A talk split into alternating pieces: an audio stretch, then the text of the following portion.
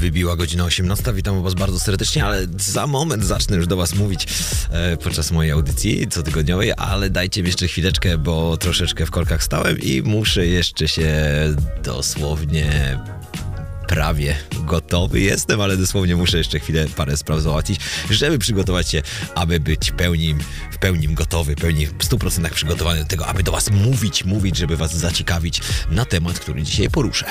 No dobrze, już oficjalnie witam Was, Mark, Mark Lizakowski z tej strony. E, w Wysokich Napięć, sezon 2022 uważam oficjalnie za otwarty. Pierwsza audycja na żywo w tym roku. E, moi drodzy, jako pierwszy artysta, którego będę Wam omawiał, powiem Wam jego historię, ciekawostki na jego temat e, w tym nowym sezonie audycji. Będzie to człowiek, który niedawno zapełnił w 100% e, halę Oliwie w Gdańsku. Niedawno, w sumie półtora, dwa miesiące temu. To tak w sumie niedawno. Moi drodzy, dzisiaj porozmawiamy oczywiście o artyście znanym jako Paul Kalkbrenner, to jest tego tak samo prawdziwe i imię, nazwisko. Urodził się on 11 czerwca 1977 roku w Niemczech.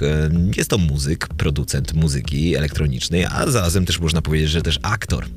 Wyróżnia go to, że utwory od innych artystów muzyki elektronicznej, wyróżnia go to, że podczas występów korzysta z dostępnych sampli, co powoduje, że za każdym razem ten jego występ, te wszystkie produkcje, które znamy mm, możemy posłuchać sobie na Spotify'ach, na YouTubach, na winylach, na płytach CD, gdziekolwiek chcemy, to te utwory tak naprawdę za każdym razem, kiedy on gra na żywo, brzmią inaczej.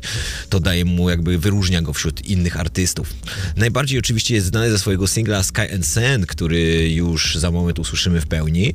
Sprzedał się ten single, moi drodzy, w ćwierć miliona egzemplarzach. Zdobył platynę i był wysoko notowany w różnych krajach, ale tak najbardziej top of the top to były Belgia i Niemcy. Znany jest również też z groli głównego bohatera Ikarusa w firmie Berlin Calling. E, napisany i wyreżyserowany ten film został przez Hannesa Stua, ale o nim porozmawiam sobie troszeczkę później. W co ciekawe, zanim ten film trafił do mass mediów, był wyświetlany wielokrotnie w Kino Central w Berlinie. Ale dobrze, zacznijmy od Sky and Sand.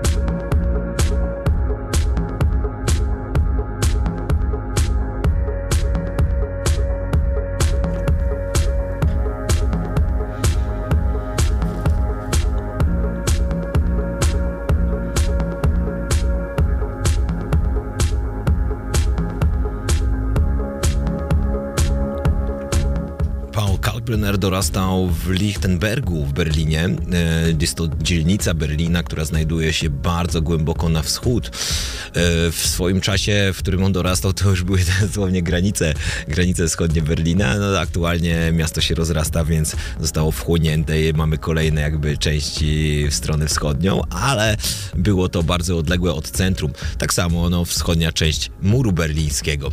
W czasie zjednoczenia Niemiec w czasie upadku muru berlińskiego Kalkbrenner miał zaledwie 13 lat. To właśnie wtedy Zaczął grać pierwsze imprezy swoim rówieśnikom i grał je w młodzieżowych klubach Berlina. Mimo to, że wspomina tam ten czas, że godzina 23 to była tak zwana godzina policyjna, wyznaczona przez jego mamę. No i niestety musiał powracać do domu.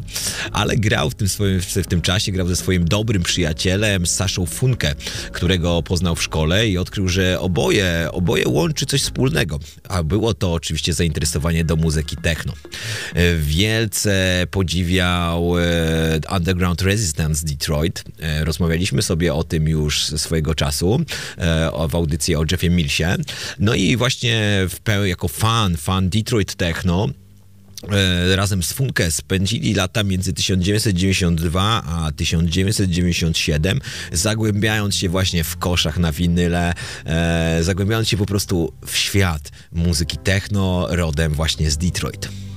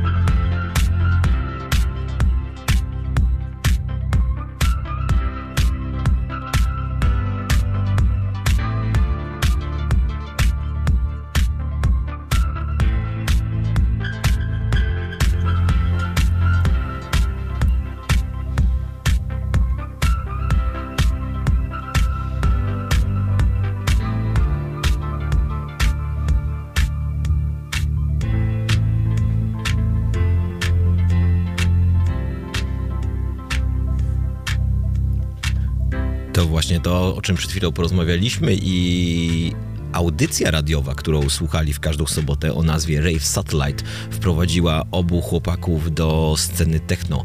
Zamiłowanie całe właśnie z Detroit Techno, co zaprodukował już i prezentował Jeff Mills. To dało im właśnie początek ich zainteresowań i to, żeby razem zacząć jakby tworzyć i być producentami, być wykonawcami w danym stylu muzycznym. Tymczasem mm, jakby pomijając troszeczkę e, dalszą część kariery, to w szkole uczył się grać na trąbce. Studiował tak samo teorię muzyki. E, Zagłębiony właśnie w instrumenty dęte, głównie, głównie szkolił się z gry na trąbce.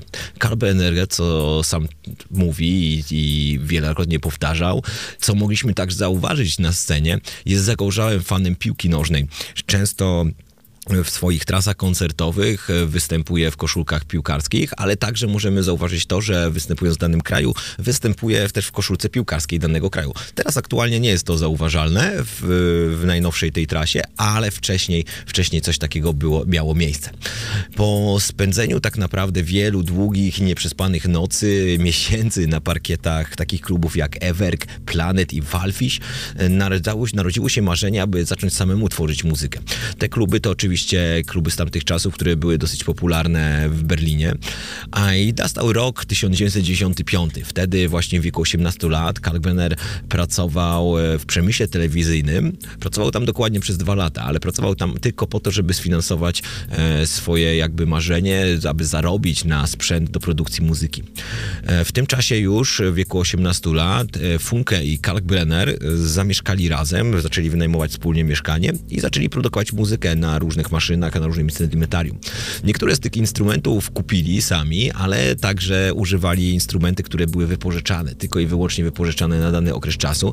No i wtedy siadali przez całe dnie i całe noce, produkowali, żeby jak najwięcej wykorzystać z tego instrumentarium, które zostało wypożyczone, no bo załóżmy za dwa dni już musimy je oddać po rozpoczęciu właśnie pracy i produkcji, własnej produkcji muzycznej, Kalkbrenner wtedy właśnie zdecydował, że chciałby występować tylko i wyłącznie na scenie jako DJ, e, tylko i wyłącznie ze swoją muzyką i tylko i wyłącznie swoją muzykę e, zapragnął prezentować.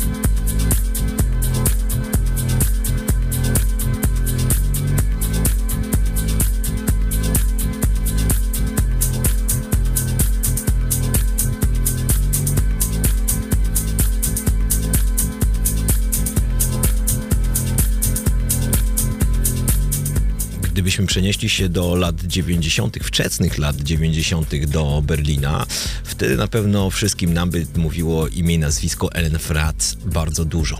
Ellen Fratz to DJ-ka, która występowała pod scenem Ellen Line.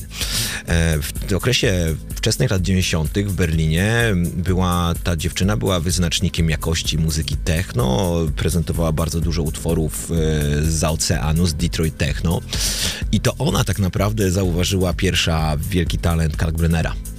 Zanim w ogóle Ellen Line założyła e, Beachy Beach Control jako wytwórnię, e, wytwórnię płytową, urządzała imprezy pod tym szyldem w całym Berlinie.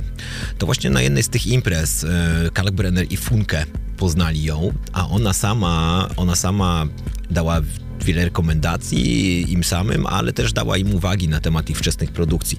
Co powinno, jak być i mniej więcej e, podpowiedziała, w którą stronę powinien pójść Kalkbrenner i Funke.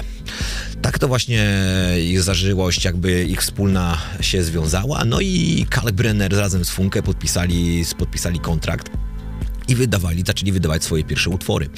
Wydali pierwsze utwory jako epka e, Friedrichshain na BP Pitch Control pod nazwą Paul DB Plus.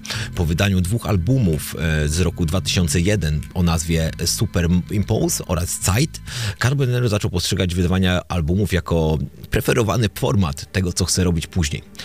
Jego melodyjne brzmienie z, z, tak naprawdę dawało wiele, wiele emocji. Było, była to muzyka zupełnie troszeczkę, zupełnie inna niż e, byliśmy przyzwyczajeni do wczesnej lat 90., e, końcówki lat, lat 90. w ogóle w Berlinie dawała pewną świeżość, ale oczywiście była cały czas, e, cały czas miała zachowane wszystkie tradycje tego, co powinno być. W ogóle dzisiaj jeszcze porozmawiam, powiem wam, w których właśnie utworach sam Kalkbrenner oddał hołd Detroit Techno, bo był taki cykl utworów, ale o tym porozmawiamy za niedługo.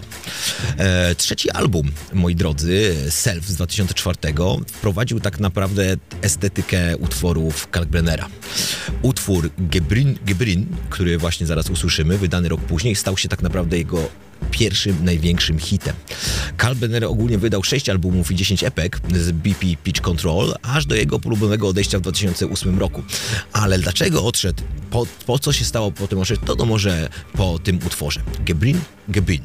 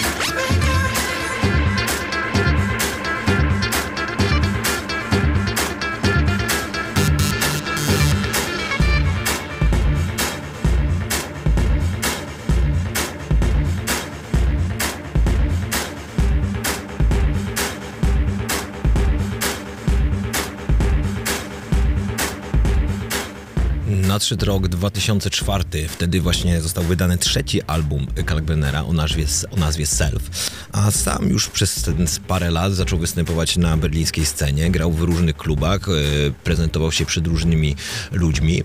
Ale co daje Berlin, to to, że mm, w samym Berlinie, na samych imprezach, dosyć, że one trwają praktycznie cały tydzień, bo nawet przy mojej ostatniej wizycie w Berlinie z moją przyjaciółką poszliśmy w poniedziałek, na, poniedziałek poranek o 8 rano na AC Techno i cały klub się bawił.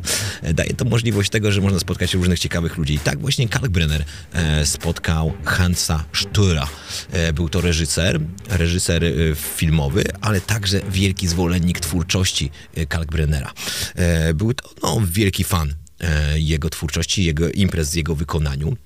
No i tak właśnie to Hans spotkał się z, z Paulem na początku, żeby porozmawiać o stworzeniu ścieżki dźwiękowej do filmu, o, do filmu o berlińskim DJ-u z lat 2000. E, w trakcie tak naprawdę wymiany zdań, rozmów, e, sam Hans zdał sobie sprawę, że tak naprawdę Kalkbrenner pasuje idealnie do roli głównego bohatera. Paul przyjął ofertę i postanowił zatytułować, że postanowił wziąć także jakby swoje zdanie do, wrzucić te swoje 5, 5, 5, 5, 5 liter, e, jakby wrzucić swoje z samego siebie do tego filmu, żeby ten film nie był tylko i wyłącznie cudzą produkcją. No i tak postanowili zatytułować ten film Berlin Calling. Pod koniec 2006 roku E, przeniósł się on do Aix-Provence na południu we Francji z Saszą Funke na 6 miesięcy, aby pracować nad ścieżką dźwiękową do tego filmu. Wyprowadzili się całkowicie z Berlina, z południa Francji miał im sprzyjać, no i tak właśnie e, powstał między innymi przebój Scan and Send, który powstał właśnie na południu Francji. Został on wyprodukowany e, z jego bratem, Fritzem. Dokładnie wo, na wokalu jest Fritz Kalkbrenner e, na w utworze Sky and Sand. No i tak właśnie na południu Francji powstał powstała cała ścieżka dźwiękowa do filmu Berlin Calling. W 2007 e, roku Kalkbrenner wrócił do Berlina z Francji, aby nakręcić ten film. Chociaż film jest fikcyjny, Kalkbrenner był w stanie nawiązać wielki kontakt e, z głównym bohaterem filmu, nosi on nazwę Ikarus. E, tak, na, tak naprawdę niedaleko mm, bramy brandenburskiej jest wielkie logo Ikarus. E, to też jest jakby mm, coś, który, co musieli zobaczyć i, i, i to dało jakby też nazwę głównemu bohaterowi. E, oczywiście bohater jest psychicznie zniszczony przez scenę muzyczną, ale wciąż ma w głowie pełno niesamowitych pomysłów, jeżeli chodzi o muzykę. Być może właśnie dzięki tej koleracji pierwsze przedsięwzięcie aktorskie Kalkbrennera zostało tak dobrze zrealizowane. No i zakończyło się, nie ma co ukrywać, wielkim, wielkim sukcesem. Y, I Karus jest także reprezentacją tego, kim Kalkbrenner nigdy nie chciałby się stać. Kimś, kto go odrzucał. I słyszałem jakiś czas temu pewne fajne stwierdzenie, że y, gdyby nie ten film, to dużo ludzi by nawet nie lubiło tego wykonawcy, e, bo jest duża masa artystów produkująca podobne rzeczy, ale jednak film był na tyle tyle, posz, przeszedł na tyle do mass mediów, że spowodował wielkie boom dla samego Kalkbrenera. Coś w tym może jest, że przybliżył właśnie artystom, e, ten artysta przybliżył się nam, słuchaczom właśnie dzięki też, dzięki temu filmu, filmowi. E, Ten obraz, który tam zobaczyliśmy, dał nam jakby spostrzeżenie i zaciekawienie do tej muzyki, a wszystkie sceny, muzyka w tych scenach dała nam jakby dodatkowe emocje. I słuchając tej muzyki, tak jak właśnie utwór, który zaraz posłyszy, usłyszymy, daje nam to pewne też wspomnienia.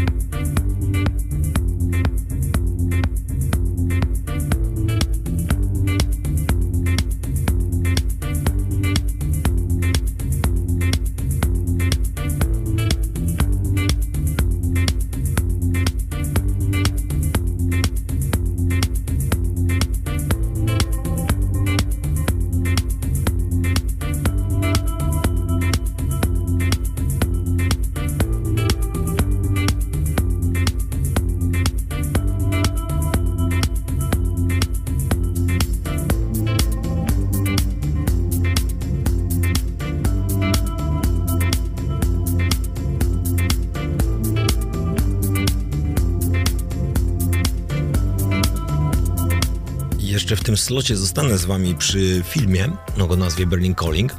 E, sam, tak jak wcześniej wspomniałem, właśnie to logo Ikarus, niedaleko bramy brandenburskiej.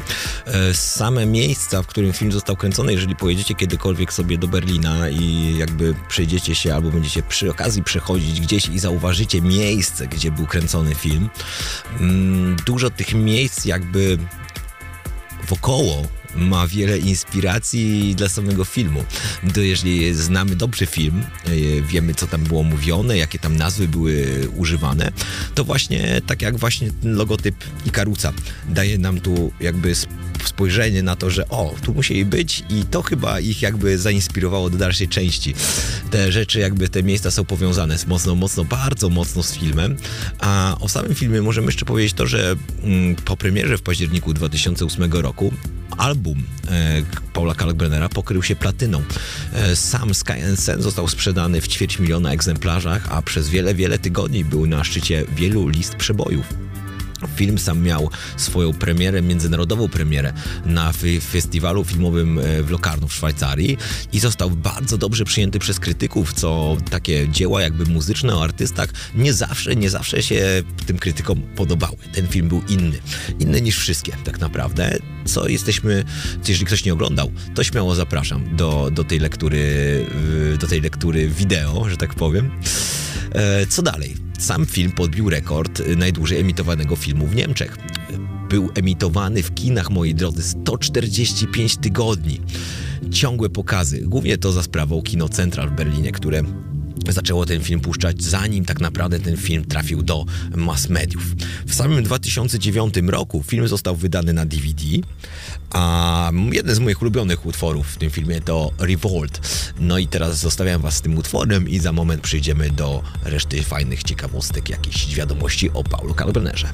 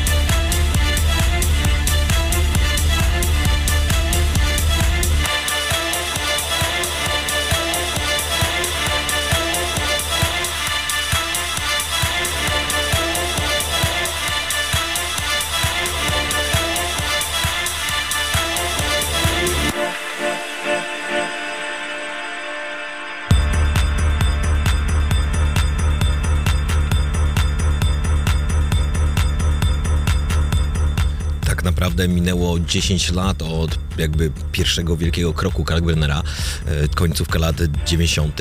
Wtedy załóżmy ten pierwszy etap, pierwszy jakby wielki sukces to zauważenie właśnie przez e, Franz Line jego jakby zaproszenie go do wytwórni, zaczęcie wydawania produkcji, a drugi właśnie wielki krok, wielki skok w jego karierze to właśnie rok 2009 i wielkie uznanie za album Berlin Calling. E, Berlin Calling the soundtrack tak naprawdę. Było to zarazem e, wydanie w BP Pitch. E, Carpenter wtedy zdecydował, że po 10 latach nadszedł czas na rozejście się jego i wytwórni. Pójście w dwie różne strony. Uważał, że wytwórnia nie ma tego, czego potrzeba, aby wesprzeć jego rozwój jako artysty, popchać go do przodu wykorzystał w pełni te 10 lat w 100%, e, zakończąc, zakończ, kończąc swoją współpracę, a zarazem zakładając Kalkbrenner Music jako platformę dla własnej muzyki. Kalkbrenner e, wyruszył w wyprzedaną intensywną trasę koncertową po 12 miastach w 2010 roku, a cała ta trasa została nakręcona mm, jako wideo przez ekipę, która stworzyła sam film Berlin Calling i została później wydana jako Paul Kalkbrenner 2010 Live Documentary. E, ten, ten okres czasu, czyli lata 2008-2010, jest to niesamowity skok w jego karierze, a zarazem też e, efekt tego oglądamy dzisiaj, widzimy dzisiaj. W tym momencie chciałem wam puścić jego utwór Si Soy Fuego, który możemy usłyszeć tekst po, w języku hiszpańskim. No ale niestety nie zgrałem go, jak widzę, na serwer i muszę się podratować innym utworem, a podratuję się utworem Train. Co ciekawe, ten sample, który w filmie jest kręcony w metrze, to tak naprawdę, jeżeli pojedziemy do Berlina, moi drodzy, to wciąż na niektórych trasach, na starszych, na starszych e, typach metra, e, to ten dźwięk nadal słyszymy. I co ciekawe, jak zamykają się drzwi, zastanawiasz się, czy właśnie rozpoczyna się ten utwór, czy o co chodzi? A to cały czas jakby to, co wcześniej wam powiedziałem, czyli jeżdżąc po Berlinie możemy wszędzie znaleźć inspiracje, inspiracje, które nam zaprezentowano w tym filmie. No dobrze, ale to już koniec o tym filmie. Następny slot, moi drodzy, wejdziemy już e, jakby w, inaczej, w inną jego muzykę. Tak samo obiecany, obiecany, obiecany hołd dla Detroit Techno. Też wam obiecałem, że powiem wam, które to utwory. No dobrze, a teraz Train.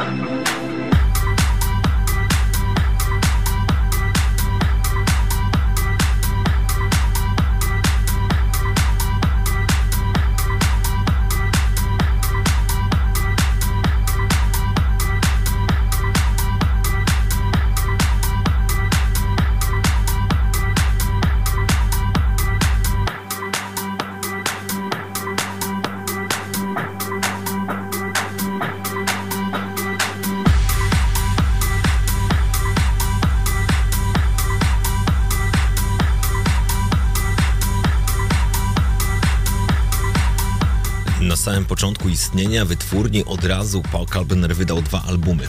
Wpierw 3 czerwca 2011 roku Ike Widel, e, który był mocno wspierany przez takich DJ-ów jak Sasha. Zajął on drugie miejsce na niemieckiej liście przebojów i osta ostatecznie osiągnął także status złotego krążka. Trasa promująca ten album zgromadziła wiele, wiele fanów, ale tego samego lata Kalbener po raz pierwszy przyjechał też na Ibizę, aby przemawiać na międzynarodowym szczycie muzycznym i zagrać tam właśnie w jednym z renomowanych klubów, a był to klub o nazwie Amnezja.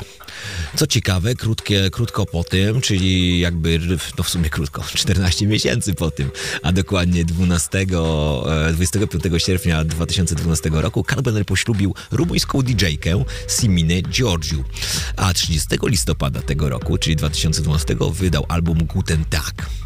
W tym, w lutym 2013 rozpoczął trasę koncertową na temat tego albumu, promując tego album w Europie oraz Stanach Zjednoczonych. Guten Tag stał tak samo jak poprzednie albumy na szczycie list przebojów, idąc za ciosem właśnie Berlin Calling i całej, całej tej otoczki. Co ciekawe, mm, ma ten album wiele, wiele, e, wiele utworów, które nie są aż na tyle popularne, ani na tyle jakby mm, prezentowane, udostępniane przez ludzi. Zastanawiam się, jaki utwór dokładnie wybrać dla Was, żeby Wam zaprezentować ten album, bo wydaje mi się, że ten album jest troszeczkę niedoceniony. Guten tak, oczywiście, ten, ten album mi chodzi. I postanowiłem, że zaprezentuję Wam taki 10-minutowy miks e, z tych utworów. E, może coś bardziej Was zaciekawi. Ja jakby polecam ten album i ludziom, którzy znają twórczość Kalkbrennera, a też czasami przypominam, że jeszcze był taki właśnie album jak Guten Tag, bo nie każdy, nie każdy o nim jakby pamięta, a skupia się tylko właśnie na tej starszej twórczości. No dobrze, zostawiam was e, z Guten Tag, a przy następnym slocie w końcu obiecany hołd dla Detroit Techno.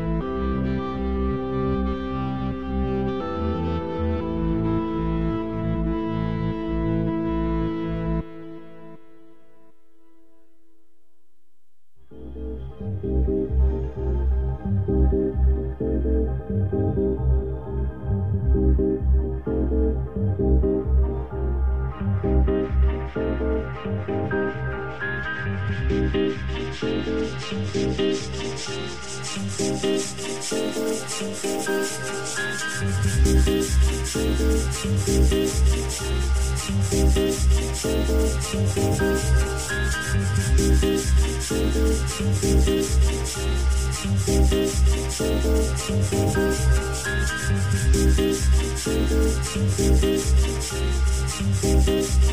dobrze,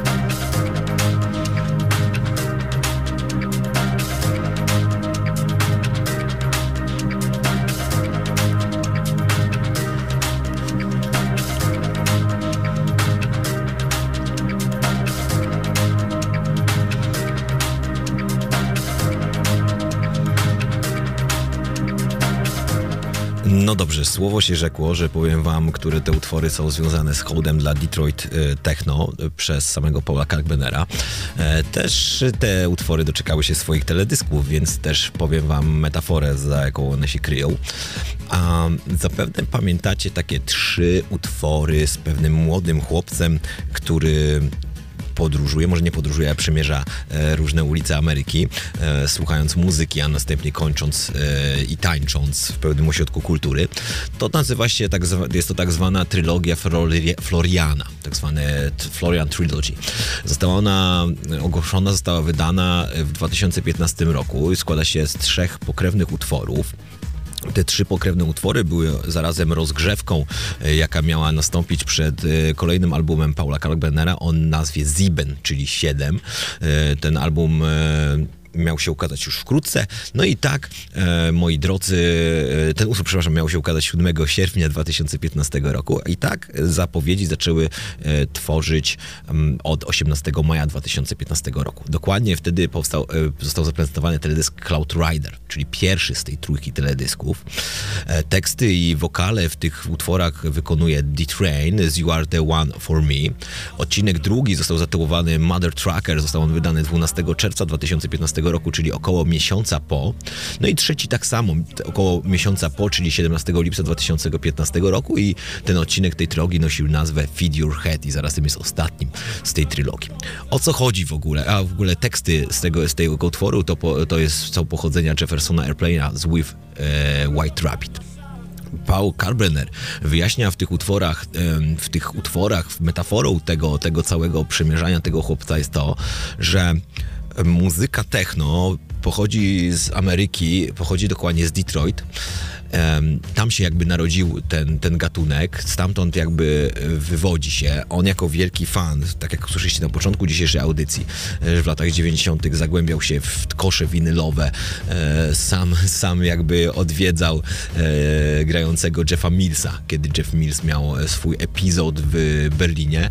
Zresztą audycja o Jeffie Millsie niedługo trafi gdzieś do internetu, to na pewno wrzucę, będziecie mogli mocniej tam posłuchać. Zresztą w tej audycji też opowiadałem, że sam Eminem podziwa Jeffa Millsa i inaczej jest, musimy rozumieć tekst Nobody Listen to Techno Eminema, ponieważ w tym tekście także e, sam Eminem śpiewał, że kto nie słuchał Wizarda, czyli magika, a tym magikiem był oczywiście Jeff Mills. Ale dobrze, mniejsza z tym.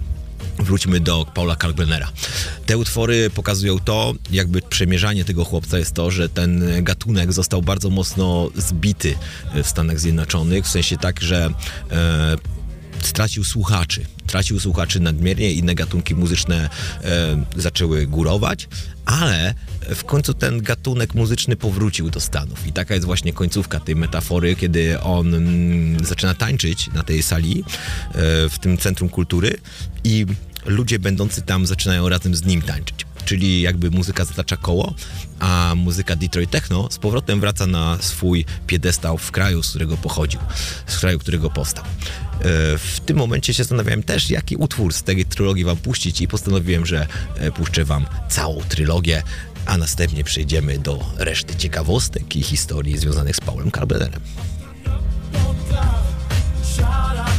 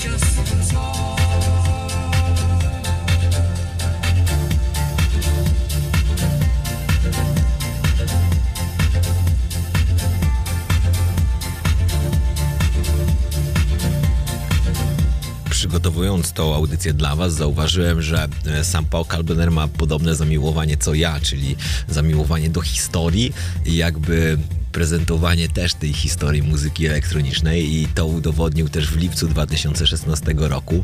E, wtedy właśnie Paul Kalkbrenner wydał trzytomową serię miksów, która była kroniką pojawienia się techno w Berlinie na początku lat 90. Ten projekt zatytułował jako Powrót do przyszłości. Była to między innymi jakby taka część osobistej, osobistej drogi, osobistej Odysei, a po części też historii społeczeństwa mieszkającego w Berlinie. Dokumentuje w tym narodziny muzycznego momentu, który tak naprawdę zmienił całkowicie krajobraz Berlina i ten krajobraz Berlina po dziś dzień e, ukształtowany przez tamten czas widnieje.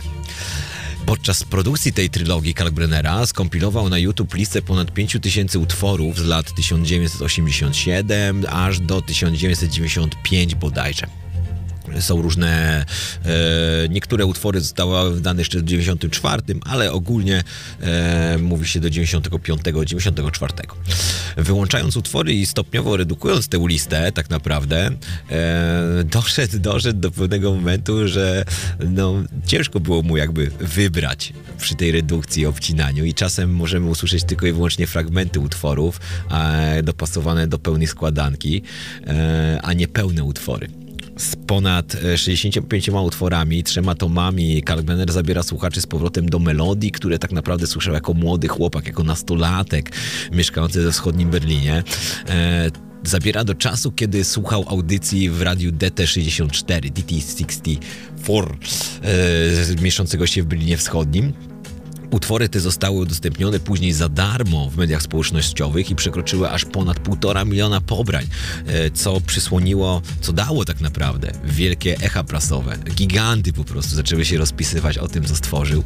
Magazyn The Rolling Stones napisał wirusowa technolekcja historii, a kolejny gigant, którym jest magazyn Billboard, określił e, Back to the Future jako dzieło historycznych wykopalisk Kalkbrennera. No, fajna jest ta przygoda. Polecam, polecam naprawdę tą przygodę, jeżeli ktoś lubi się zagłębiać w historyczne brzmienia, a nie do końca może lubi to, co jest nowe, ale y, jeżeli go ciekawi także te brzmienia starsze, to zapraszam do tej fajnej lekcji Back to the Future by Paul Kalbeler. Śmiało, śmiało, śmiało, fajna lekcja historii. Jeżeli interesujemy się muzyką techno, szczególnie warta pozycja. Wśród utworów, które dzisiaj Wam prezentuję, głównie były jego produkcje, ale też pomyślałem o tym, że warto zaprezentować jakiś remix. Remix, który aktualnie usłyszycie, to oczywiście remix dla NTO Invisible, utwór, który był też grany w Gdańsku podczas jego występu.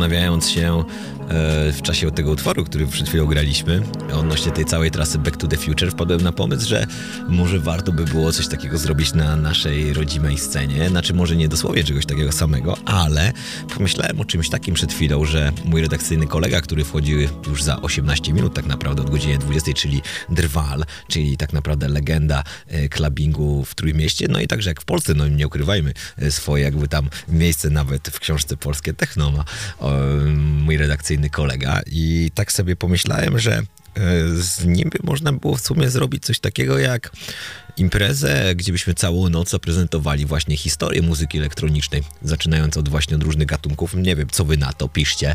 Może byście byli chętni na, na coś takiego, byśmy na pewno przygotowali się we dwójkę odpowiednio, żebyśmy zagrali wszystkie historyczne po prostu motywy, rozpoczynając jakby imprezę od house'u, a kończąc na jakimś ACJ albo jakimś szręcu, nie wiem. No ale, ale, ale godne zastanowienia się, żeby też zrobić taką imprezę Back to the Future, tylko że z różnymi właśnie gatunkami i idąc tymi gatunkami przez nos. No dobrze, ale wróćmy do artysty, którego dzisiaj omawiam, czyli Paul Kalkbrenner. Jeżeli chodzi jeszcze o całą trasę Back to the Future, e, odbywała się ta trasa w mniejszych salach koncertowych, ale odbywała się w całej Europie. E, te wydarzenia, w ogóle te występy, te koncerty spowodowały to, że sam Kalkbrenner powrócił do DJingu, bo tak jak wspomniałem wam na samym początku, jego występy za każdym razem są inne, ponieważ on grając na żywo używa różnych samplerów. E, ten mikser, który ma u siebie, zresztą o sprzęcie jeszcze porozmawiamy dzisiaj, e, powoduje to, że wykonanie utworów, które znamy, nigdy nie jest takie same. Dlatego każdy występ jest inny. Jeżeli pójdziemy na niego koncert za rok czy za dwa lata, te utwory, które słyszeliśmy teraz, załóżmy jesienią, te utwory wybrzmią inaczej, zupełnie inaczej, bo zapewne zagra je inaczej. No ale właśnie ta trasa Back to the Future powodowała to, że tam było dużo utworów, które musiał po prostu zagrać jako DJ. No i powrócił do tego DJingu, a tak naprawdę ostatnie, ostatni raz jak grał jako DJ, no to były końcówka lat 90., czyli 99, 98 rok. Co ciekawe, e, cała trasa, europejska trasa Back to the Future wyprzedała się, moi drodzy, w 100% w ciągu tygodnia.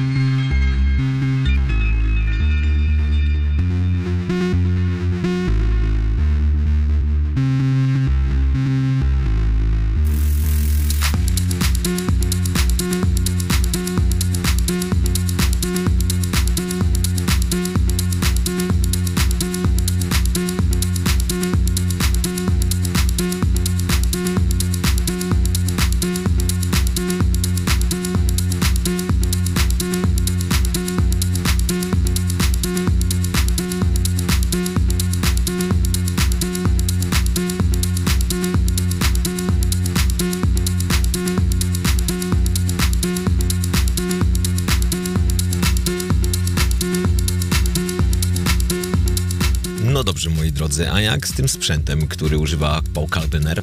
Zapewne kojarzycie takie komputery Amiga. E, no, Paul Kalkbrenner na nich e, chyba miał mało gier komputerowych na, na tej Amidze, ponieważ Amiga to był jeden z pierwszych komputerów, na których zaczął robić muzykę. Tak naprawdę na samym początku, w lat, pod koniec lat 90., kiedy zaczął tworzyć, używał samplerów Rolanda, tak samo jeszcze syntezatorów. Mogliśmy u niego zobaczyć Roland S750, a z tego sprzętu komputerowego to była Amiga 500, a później, moi drodzy, Amiga 4000 Turbo. To były komputery, które używał. A co jest aktualnie używane przez Paula Kalkbrennera, moi drodzy? Na scenie możemy zobaczyć e, mikser Midas Venice 240. Jest to ten główny mikser, który jest używany przez e, Paula. Do tego jako DAW, czyli zaplecze dźwiękowe, um, używa Abletona. E, możemy też zauważyć interfejs audio, jaki jest używany, to jest RME Firebase UC Audio Interface. Kolejny mikser, drugi mikser, posiłko, którym się posiłkuje to Meki 1604 VLZ3. E, klawiatura sterująca, e, którą używa to Novation Remote 25SL. Tak samo Drum Machine to jest Acid Lab Miami. No ale też mamy kontrolery. Kontroler MIDI jak Livid Block, a także efektory. Efektorów mamy sporo na scenie u Paula Canberra E, są nimi Stream Blue Sky Reverbron, e, jest to efekt reverbu, który jest używany podczas jego występów. Drugi reverb, jaki używa to Heavy Night Space. No i potem mamy kolejne, kolejne efektory, czyli Stream on Riverside e, Multistage Drive Pedal, tak samo delay Moga, Mog, Mog for Gur, MF104M Analog Delay. No i ostatni delay, jaki się doszukałem w jego sprzęcie, sprzęcie na scenie, to Streamon Bridge Guardian Debug Delay. To jest ostatni ze sprzętów, jakie zauważyłem u Kalbrennera. Oczywiście są mniejsze i większe jeszcze jakieś tam gadżety. E, nie będę mówił oczywiście o komputerze, który, który widnieje, bo to, bo, ale skupiłem się bardziej na tych takich szczególikach, które mogą nie do końca wszyscy zauważyć, a gdzieś tam po jakimś tam, wiecie, po jakimś tam kolorze, czy tam jakimś logo, da się zauważyć, da się zauważyć, że to jest e, sprzęt, e, sprzęt Paula używany na scenie. No i co? Ostatni album to 18 maja 2018, wtedy wydaje album Parts of Light, czyli album, który skupia się na ośmiu utworach, no, przepraszam, 15 utworach. No i właśnie co z tymi nazwami? Z nazwami jest tak, że e, te nazwy są wszystkie użyte podczas produkcji. Produkcji i one potem zostały jakby wykorzystane już w pełni jako part 3, part 6, part 8. Co ciekawe, e, tytułowa okładka jest autorstwem jego wuja, Paula Eiselea. Przedstawiała kolekcję przedmiotów osobistych i tam właśnie możemy też zauważyć trąbkę, o której już wiecie, że na tym właśnie instrumencie uczył się grać, zanim zaczął wypełniać hale koncertowe. FM.